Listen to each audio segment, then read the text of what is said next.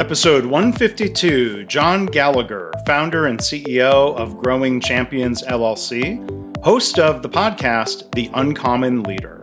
My mother in law had been in real estate sales in Roanoke, Virginia for about 30 years, and I had this great idea of teaming up with her to take some of the continuous improvement lean methodologies, if you will, into real estate sales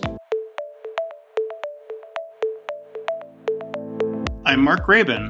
This is my favorite mistake. In this podcast, you'll hear business leaders and other really interesting people talking about their favorite mistakes.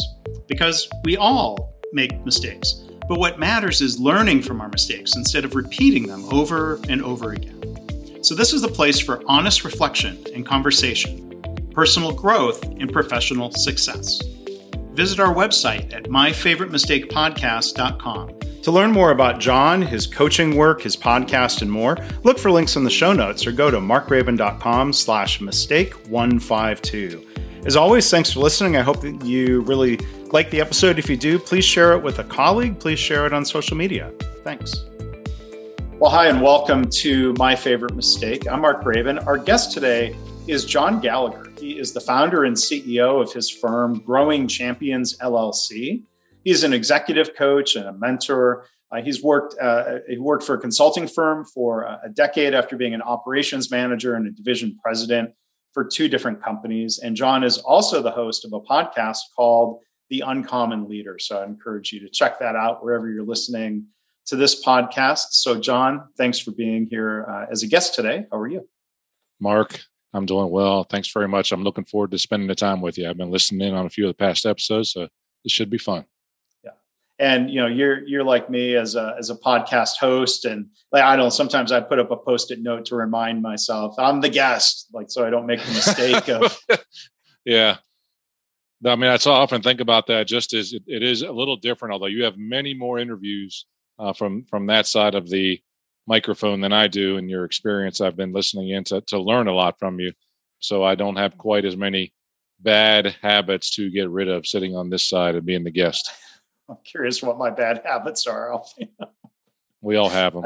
We all, yes, we all do. And I try to not repeat those mistakes over and over again. Like, for example, I'll try not to do this to you today, John. Sometimes I will accidentally combine two or three questions into one when maybe I should just parcel them out one at a time. So you, you can we'll coach me. You can coach sure. me on that. We'll we'll see how it goes. Um, so, John, there's all kinds of things we can talk about today, but uh, we like to dive right in looking back at the different things that you've done, uh, what what would you say is your favorite mistake? My favorite mistake. I've had a, I've had a great time trying to think through this, and I, while I know I have too many probably to choose from, there is one that kind of comes to the top that I've actually used in stories before. And oddly enough, Mark, I was had a, a Facebook post pop up from 11 years ago when I wrote something very similar. So my favorite mistake is kind of hung along as I went through, but during my, as you touched a little bit on my career, I had been in operations for I ran a small fuel transfer company, fuel transfer pump company in Fort Wayne, Indiana for about five years, and then really made a family decision to move back to Roanoke, Virginia, where my wife's family was from. And at the time, it was an opportunity that for me, I was in an organization that was very successful from a manufacturing standpoint. Our results were good and continuing to grow. And it was something that I was pretty comfortable from a business and career standpoint with the work that I was in. But it was clearly a family decision that we made. So while leaving a successful manufacturing job as a division president could be seen as a favorite mistake, that actually wasn't the one that I would go forward and talk to. But what I ended up doing was coming back and deciding that I could do some of the skill set that I had in process improvement, continuous improvement, and implement that from manufacturing into real estate sales.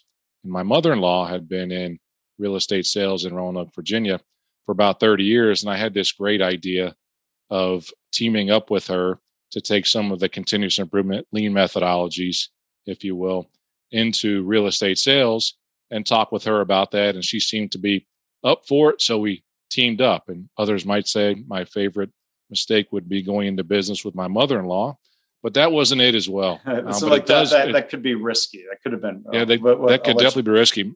many of the uh, cliches are never do business with family members and things like that. But the fact is, even almost 20 years later, we're still on talking terms and doing really well.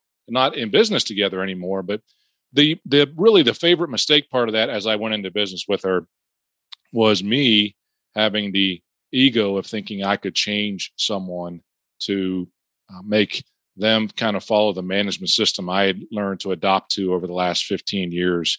That was a continuous improvement methodology. And ultimately, what that led to for me in trying to change my mother in law's behaviors was frustration for me often, and really frustration for her, for me asking her to really uh, behave or perform from a business standpoint in areas where it just wasn't her strength. So the mistake for me ultimately, if you even bring it up to a higher theme, was going into a leadership role and thinking that I could change someone else. I could change their heart. I could change their mind. It just wasn't something that I could do, but it was something that we fought our way through for a few years and actually generated some success. But it took me a couple years to learn that in the journey as well. Well, I'm, I'm glad, John, that you could resolve to the point where you're on speaking terms. That is important. That is important, especially with family, because you know you get, as you say, you can choose your friends, but you can't choose your family. That's for sure. So, yeah, we are still family, and we're still in uh, good spirits. Absolutely. Well, good, and and it, it seems like you know that general advice, whether you know different flavors of it, of um, don't go into business with a relative, don't go into business with a good friend, don't loan money to a family member you know, it seems like you know the the risk is if something goes wrong. Now you really screw up this relationship, um, and and maybe a lot of people go into it thinking like, well, yeah, they say don't do this, but we're going to be successful, so it will be different. Be we'll be different. Um, I guess there are always exceptions to the rule, but sometimes the quote unquote rule is there for a reason. Huh?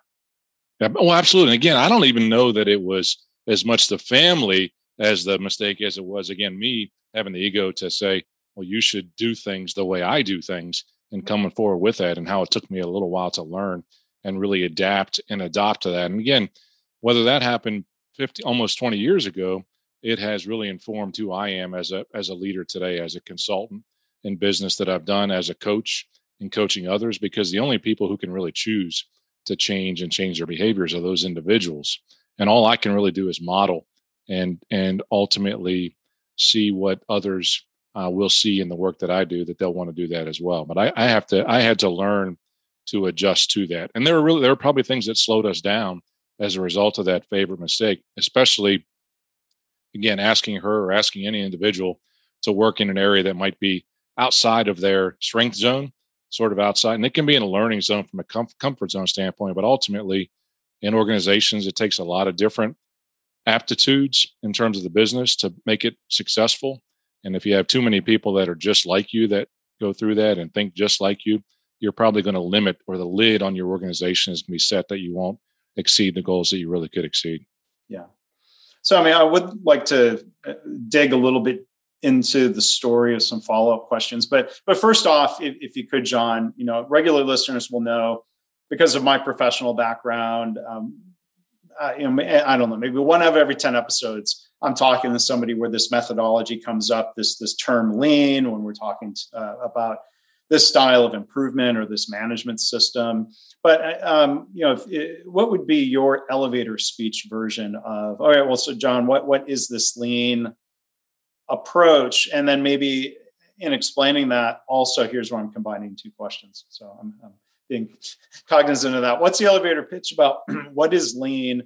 And what did you think the, the core application would be in a real estate setting? Why were you excited about that? Well, thanks for asking that, Marcus. Interesting because as I think about lean and how I have learned it, if you will, uh, in manufacturing and then deployed it in manufacturing as a leader, at that time, for me, and it still is today in terms of my elevator speech and consulting or coaching as well, but that it was the passionate pursuit of the elimination of waste. And you do that through ultimately looking at the processes that you have, breaking them down into value added and non value added tasks, into those tasks that you really don't need to be doing all the time, but which are those that you need to repeat on a regular basis and make happen. So, as I saw it in a real estate setting, again, looking at where some of the strengths of my team member was going to be, I thought there was an opportunity to put systems in place and processes in place that would allow us to scale that business even further, capitalize on the relationship building that my mother in law, Nancy, had already done, but also to systematize that, put it into processes, put it into standard work so that when we had new listings, we had the same 17 steps for marketing a listing that went through. Or if there was a, a buyer that we had, and after the contract, what are the 23 steps in what order that have to be done to get that contract closed on time? So it was those processes that she may not have had that would have allowed the business to be able to be scaled more. And then, secondly, is on the other end or on the very end of that is the visual management of that, the scorecard, the keeping score and setting goals for the organization. And I, I saw both of those really as an opportunity to succeed in that real estate space where I saw that there was a gap in many of those individuals who were in that business. And so the opportunity, and this is one of the challenges of being a coach or a consultant or whatever term we're using, you can see the opportunity for things to be better. You can see the gap in performance. You could see how a different way of doing things could help close that gap in performance. But then often the person you're trying to coach might not see the gap. That might be, they might think their performance is fine. And that might be true. Like, you know, performance is fine maybe they don't have the same desire to try to push it to be better. Like what, what, were some of the change dynamics there? You, you, mentioned earlier that maybe it was just some of the new methods were uncomfortable but was there i wonder a more fundamental issue of where your mother-in-law thought well you know business is fine. I wanted john to help me out not to reinvent me something like that. No, I think that's. I think you almost answered the question for me in some of the okay. points that you made. For example, I'll just use a yeah. specific examples. No, no, no. I mean, I think it. It's just you. You hit the nail on the head with regards to some of those, but a different one or a specific example I would use, and again, that relates to to any business, not just real estate, or relates to any coaching relationship, not just with your mother-in-law, but would be that I set up visual management inside of the office with ultimately the goals for the month. And I knew we needed a certain number of closings per month to be successful, which is the outcome metric.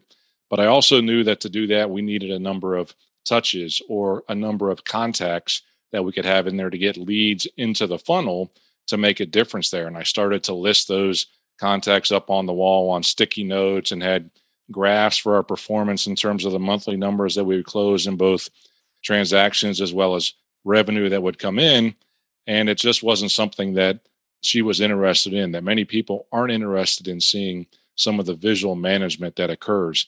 And again i think we i realized that it took a while after a while but it was something that i was able to capitalize on and then learn that how do i continue to capitalize on her strengths which was the relationship building uh, in the industry as a salesperson and bringing those leads into the system. She wasn't necessarily as interested in taking those leads all the way through but you need all of those different business types inside of your business to make things happen. So it was recognizing that that ultimately led to us having more success and ultimately being recognized as one of the top realtor teams in Roanoke in our third year in business, so which was really good.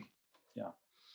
Um, that's that's a really interesting point. You know, we talk about discovering the opportunity to focus on strengths instead of um, problems. I think from from our professional background, as you, you said earlier, you used the word waste. Like we're we're focused on the problem, the waste, the defect, and some people, depending on how I don't know their experiences or how their brains work. Sometimes people might say, "Well, you're you're being too negative by pointing out these problems." And I think you you raise a good point. There's there's room for both perspectives. I think in a successful company. Absolutely. One of the, one of the uh, authors that I read a good deal about, and this is a leadership uh, author, is John Maxwell. And one of the CDs I remember listening to his before podcasting was really cool. He had the CD club and then the tape club before that, but he talked about the four aptitudes of a leader and that each organization, each team needed all four aptitudes. He talked about strategic as an aptitude. He talked about operational as an aptitude talked about the vision casting or directing in the organization as well. And then that fourth aptitude being the, the team building type aptitude as well.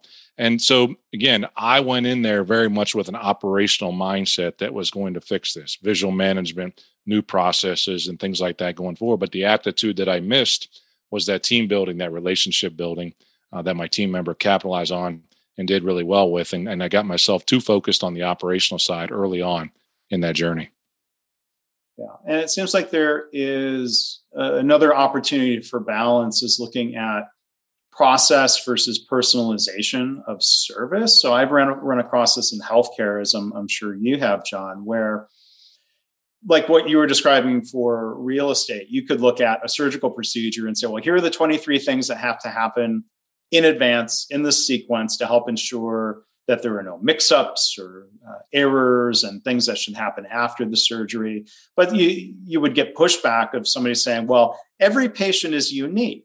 Well, to an extent that's not true but in some ways it is and and i think when uh, a lot of times people in healthcare hear about process or standardization mm-hmm. i hear mm-hmm. pushback uh, boy there are a lot of people in the software world that don't like the word process but i think they fear like that'll be taken to an extreme in a way that would prevent them from responding appropriately to the needs of a particular patient i wonder if there's I, I, would expect there's almost a similar dynamic maybe in real estate where someone would say, look, every client is unique, every home sale is unique. How, how, how did you work out that balance between process and personalization? No, I think you make a, a, a phenomenal point, and certainly in healthcare, it is there, right? I mean, you have an industry with highly trained and educated individuals, and you go in there and ask them to standardize some of those things, it becomes hard to convince others. Look, you have someone that's been in real estate for 30 years and ask them to go in and standardize some of the things that they've done, it's going to be hard to get them to really buy into that as well. So, part of that as we go forward, the relationship component of consulting or coaching, regardless of the industry, is that, you know, rather than trying to drive that vision forward really fast with regards to implementing new processes or implementing standardization, as you talked about, but rather getting those people to buy into you first, whether it's the customer or whether it's a team member, that they will buy into you as a person. Then they'll learn to trust you more, and you have a better chance of making that influence again and modeling to get them to change. And, and I do agree that people would say in real estate, there are buyers that are different uh, across the industry, and there are different segments, no doubt about it, just like there are different elements or specialties in healthcare there are different types of buyers uh, in real estate as well. And you have to be aware of those as an individual that works in that business and really change or uh, update your standard to support the relationship building. But it doesn't mean that each time you sell a house, there still has to be a termite inspection. There still has to be a home inspection. There still has to be a disclosure statement. There still has to be a loan application generally. All those things need to be done so that you have the time to be the empathetic doctor you need to be or the empathetic real estate agent or the empathetic leader you need to be in organization. Leader standard work. I know you've written about it before. What are the things that leaders need to do on a daily and weekly and monthly basis to be successful? And anytime you talk about having them document their daily or weekly standard work, there's a sense that they feel uh, many leaders will feel you're trying to take away my creativity when you do that. And it's absolutely not. I mean, as we go forward, it really is about standardizing the things that can be standardized so that you can be creative when you need to be creative. Absolutely. Yeah. Yeah. And and to what level do we standardize? I'm just thinking back to a few years ago. My wife and I bought a condo, and uh, in Florida, um, we moved there for her job. The realtor was great. This is probably this was probably a standard practice for him. After we closed and we got to our place and we opened the refrigerator, there was a surprise. There was a bottle of champagne a pretty nice mm-hmm. bottle of champagne in the refrigerator. And we thought that was a really nice touch. And we really, we, we, we happily consumed it. That was a good fit for us. But I could see where if, if his thing was, I always give my home buyers a bottle of champagne, there are going to be some home buyers for whatever reason don't drink. That's right. And wouldn't necessarily appreciate the gesture. So I'd be curious if I don't remember if he learned about enough about us to understand if that would be a nice gesture, right? So does he standardize on I always give a bottle of champagne or I always leave some nice surprise as a home warming gift? You could standardize that a couple different ways, right? Sure. But to your point, how are you standardizing the relationship building component to determine if they even drink, right? In terms of they going forward with that so that they when you give them a bottle of alcohol for a gift, they don't actually get somewhat offended because you didn't know that they didn't drink. So it's, I mean, it can be a risk, no doubt about it. But ultimately, that's where some of the after gap analysis comes into play as well, right? You learn through some of the mistakes. Unfortunately, in healthcare, you learn through making mistakes. You hope that they're not mistakes that result in death, but they do. And how? What is your reflection process? What is your continuous improvement process that allows you to go back and update your standard to put some to put a question like that in place that says, "I normally give a gift at the end. Just wanted to see if uh, an, a, a, gift of alcohol would be uh, something that would uh, be something you would appreciate." But you're right. I mean, it's it's also that continuous improvement loop of learning that you must do to continuously update that standard. Yeah, I like that point you made about having some steps and being proactive and understanding enough about the person who's buying the home um, so that they, you know they could learn proactively. Because let's say they they gave the bottle of champagne to somebody and they were upset on some level but they didn't say anything you don't have that feedback that's right. Loop. you don't have the feedback loop. And uh, so i think there there are a lot of lessons to be learned. I, I really like the way you put that about standardizing some of the relationship building well, I think at like the end, look, that relationship approach. building is so important on the front end, the relationship building, whether it's the, again, the questions that you ask to learn what the real problem is, or in the case of real estate, what their real want is. And I, again, my, my mother-in-law had a phenomenal way of getting someone, getting a buyer in a car, driving them around for an hour, having them tell her what they wanted at the start. And by the end of that conversation, she actually had, you know, really nailed down exactly what they did want based on listening to them, based on asking them questions where they lived, what age their kids were, what sports they were engaged in, all those different things that would allow her to get it ready. Was it standard for her? No. Would I have tried to get it where she had a sticky note on the front of her windshield to get that done? I might have if I not would not have learned properly. Said no, she just knows how to do it. Let her get that part done. Yeah, but if she was bringing a young, inexperienced um, realtor or agent into the business, then something like that might have been useful as a training mm-hmm. sure guide, right? Absolutely, absolutely. Um, you know, so, the, couple of things that I keep going back to as, as I talk and listen through, and even in healthcare, you know, it was Atul Gawande's checklist manifesto, and and even the the powerful uh, TEDx video that he's done with regards to standardization, how he was a surgeon. The other thing he did, you touched on this, is he brought someone else in to observe him what he was doing to learn and improve. So it's not only about how we do things in a standard way, but but you said that it's the feedback that we get as well. What did we do well, and what could we do better uh, to continuously improve? There's the spirit of lean, if you will, again of continuous improvement, and um, the humility of a leader like Atul Gawande, specialist surgeon that he was, that was always looking to get better at what he did, and he believed in checklists.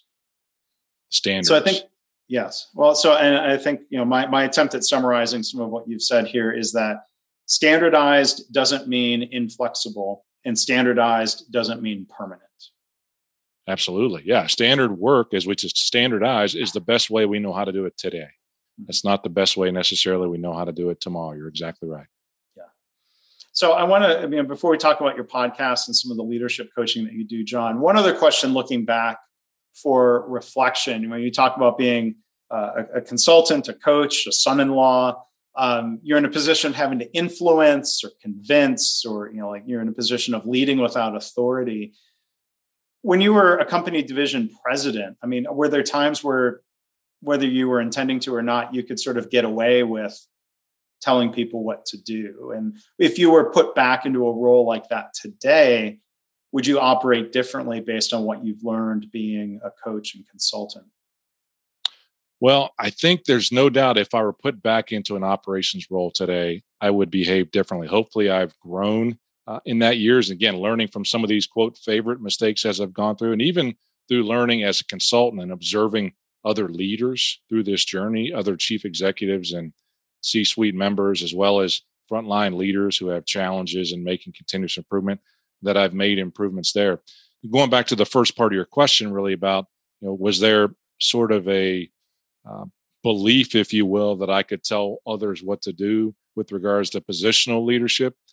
Probably, especially early on in my leadership journey. I don't know that I could recall a specific time as I go through that, but I do know absolutely of, of times where people would give me feedback if I was doing that and how I could make continuous improvement you know, we go through different levels of leadership. Another John Maxwell book, The Five Levels of Leadership.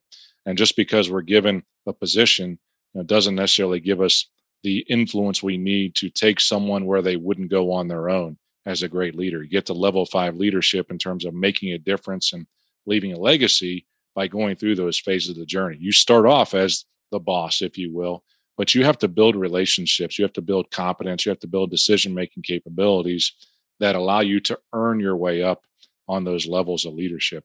And again, I think through my continuous learning myself, I hope that I would always be kind of prepared, if you will, for another operational role like that. And, you know, not while I don't have the plans to do that in my future, I also didn't have the plans to be a consultant for the last 12 years as well. And it's worked out. It's been something that I've truly enjoyed and learning how to do that. And I think we've talked on a previous podcast about the difference in telling somebody what to do versus taking them there or guiding them there so that they discover what the right way is to do it as well.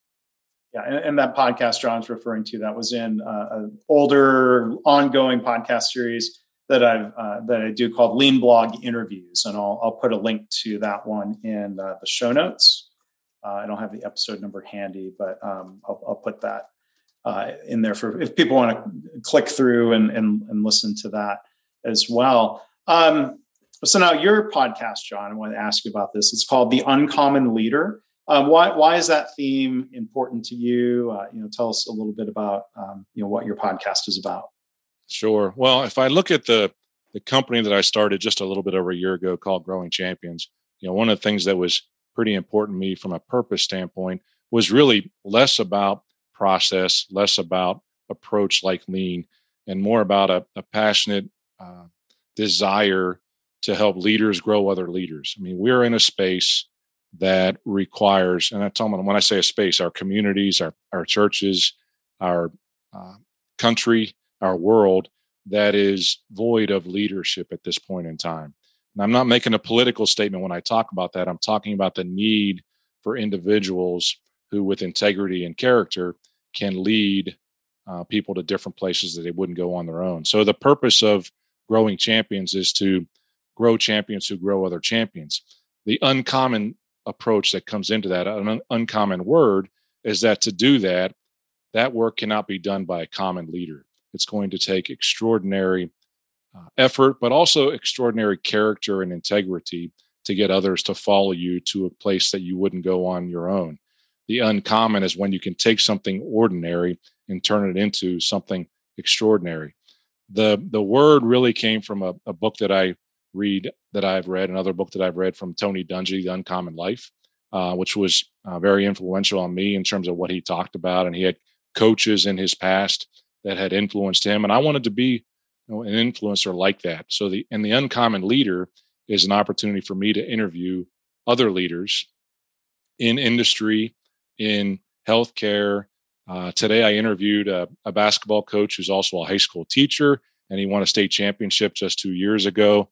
So it gives me an opportunity to talk to people on many levels who are uncommon leaders because of the character and integrity that they have. Um, another one that you and I have done recently is I've had you, Mark, on that on that podcast as well. Been one of the more popular downloaded episodes. You can put that link in there as well.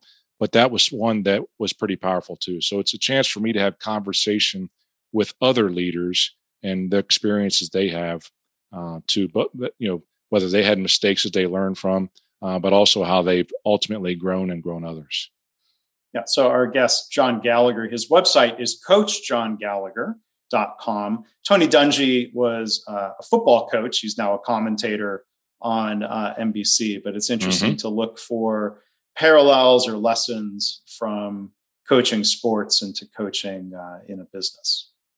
Absolutely. Well, coaching, I mean, sports was a big part of uh, me growing up. Coaches that I had had influence on me, both in a positive and, and a negative way. And again, you learn from leaders who do things not to do things or learn how to not do things as well, as much as you do from positive examples and role models that you have in your life. So that's had, that's been a big influence on me in my career and my growth. And it continues to be. I relate to sports pretty well. Yeah. So one other question about the uncommon leader, the podcast, and, and that phrase and that focus. Earlier, when you were talking about your mother-in-law, you brought up the idea of, or we we, we talked about um, enhancing strengths versus solving problems or weaknesses. Is, how often do you think the uncommon leader is uncommon because they're avoiding mistakes or leadership problems versus they're just really good at elements of leadership that make them uncommon? Sure. Well, I think there has to be a competence, no doubt about it, in terms of leadership and the skills that you have. I mean, it doesn't mean you have to know everything that goes on, but the uncommon really requires a humility that doesn't exist. Being okay with making some mistakes, as you talk about your favorite mistake, and not hiding those mistakes, being able to talk about those, being able to admit when you were wrong. Um, I believe that many people will appreciate and will honor when you can be in front of them and, and let them know that I made a mistake and I won't I won't do that again, but I learned from it. And to a certain extent, when you apologize uh, and you ask for forgiveness in that space, that's the uncommon that that doesn't exist in the uh, where I talk about the leadership void that's out there today. So difficult for leaders that are in the public to admit when they've made mistakes and take responsibility for those decisions or mistakes that they've made. So that's where the uncommon comes in. I don't know that it's a, a skill as much as it is a character trait of humility, uh, a character trait of, again, understanding that integrity and being forward with individuals is something that is required for you to grow as a leader and to grow others, to influence others. That you you beat me to the punch, but yeah, I was going to say so. I'll just agree with you. A leader admitting that they were wrong, that they made a mistake, that that is uh, sadly too uncommon. We see sometimes might be the coach of your favorite team who is stubborn about something and won't admit that they made a mistake, um, or an elected leader or a business leader. Um, I, I, think it's a sign of strength to admit you've made a mistake. But it, gosh, it seems like people people feel like they're going to get punished for admitting that or that they're going to be seen as weak and that's that's unfortunate. Well and that's where the uncommon is right mark? I mean that's what makes it uncommon is that those leaders who can be okay with admitting mistakes because it's so uncommon in today's world are the ones that have the power to to really have that big influence. And i i in my coach in my coaching I talk about success coaching, and you kind of asked about that. You know, one of the first things I have each of my individual clients do is write what I refer to as the greatest story ever told. And that that greatest story ever told is one that you know, if you're Mark, if you're asked by someone, or if if someone you've coached before is in a room and you're not there, and they're asked uh, to to name five people who have had a positive impact on their life, that those individuals who will write your name on that list while you'll you may never know about it but when you've been able to have that influence on somebody where they write your name on their list that's the greatest story ever told. That's legacy. That's where you start to be uncommon in your approach. And there aren't many people that have pride that weren't willing to admit mistakes that may have been able to succeed in one definition of success or another are going to end up on lists like that in terms of having a difference in somebody else's life. That's the uncommon. Well, I think the uncommon leader is an uncommon podcast in a good way that people will uh, enjoy the message and, and the guests and and what you bring to it as a, host, John. Um, the final question I was going to ask you, you know, earlier you talked about the need to lead by example. Um, so I agree with you. Leaders who are willing to admit a mistake, I think, give permission for people in their organization to admit mistakes. But what like what else would you advise a leader to do if they wanted to create an environment where people felt safe to speak up? Not that making mistakes is great but you got to learn from them right? You know so find this sure. balance of like you don't have carte blanche to be reckless. Nobody's encouraging that. But being open and not being afraid to bring these things up what what can leaders do Sure. Well, you know, let me give you a different approach. When you, and you talked about feedback before, right? So how it's one thing to admit when you've made mistakes. It's another thing to actually bring people in and ask them for feedback. And if you're able to create that safe environment where you can accept that feedback, and I'll use an I'll, I'll talk about an approach that I've used before, both for me as a leader when I was in an operational leadership role, and how I coach others that one of the best things they can do, especially if they feel that they're losing a little bit of voice or losing a bit of influence with their team, is to invite them in to you can call it open office hours or whatever it is, but really invite them in and ask them three specific questions. Can you tell me what you think it is about my leadership that I need to keep doing? Can you tell me what it is that I need to start doing? And you can can you tell me what it is that I need to stop doing? Now, back to your question about creating the environment. If you've already been uh, a leader who's not stable, who is known to fly off the handle and respond negatively to anything that pops up that gives you a challenge, you're probably not going to be able to do this effectively.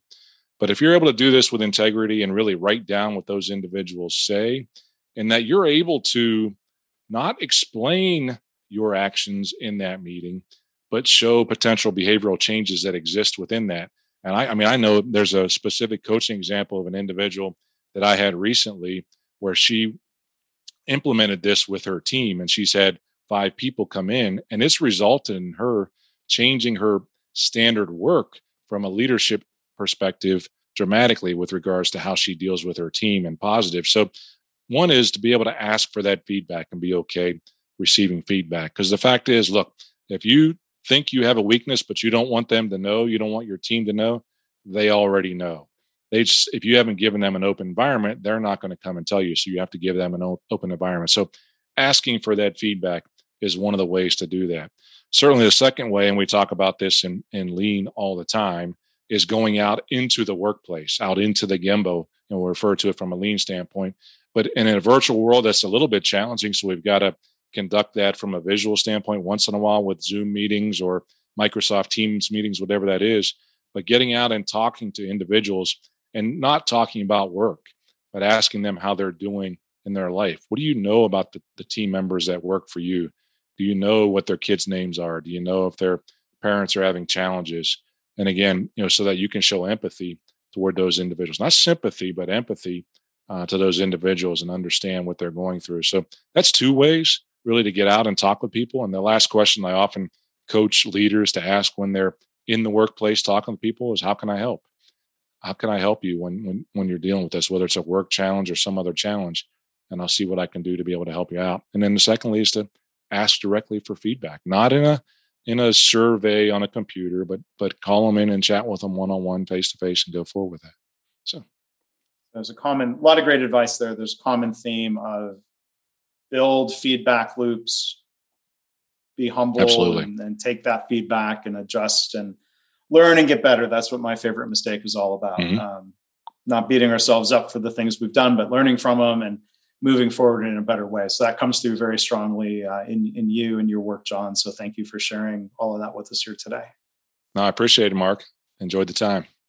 Yeah, me too. Our guest again has been John Gallagher. You can find his website. You can learn more about the leadership coaching work that he does at coachjohngallagher.com. And again, his podcast, I encourage you to go and check it out, is The Uncommon Leader. And I'll make sure there are links to all of that in the show notes. So, John, thanks again. Really enjoyed it. Thank you, Mark.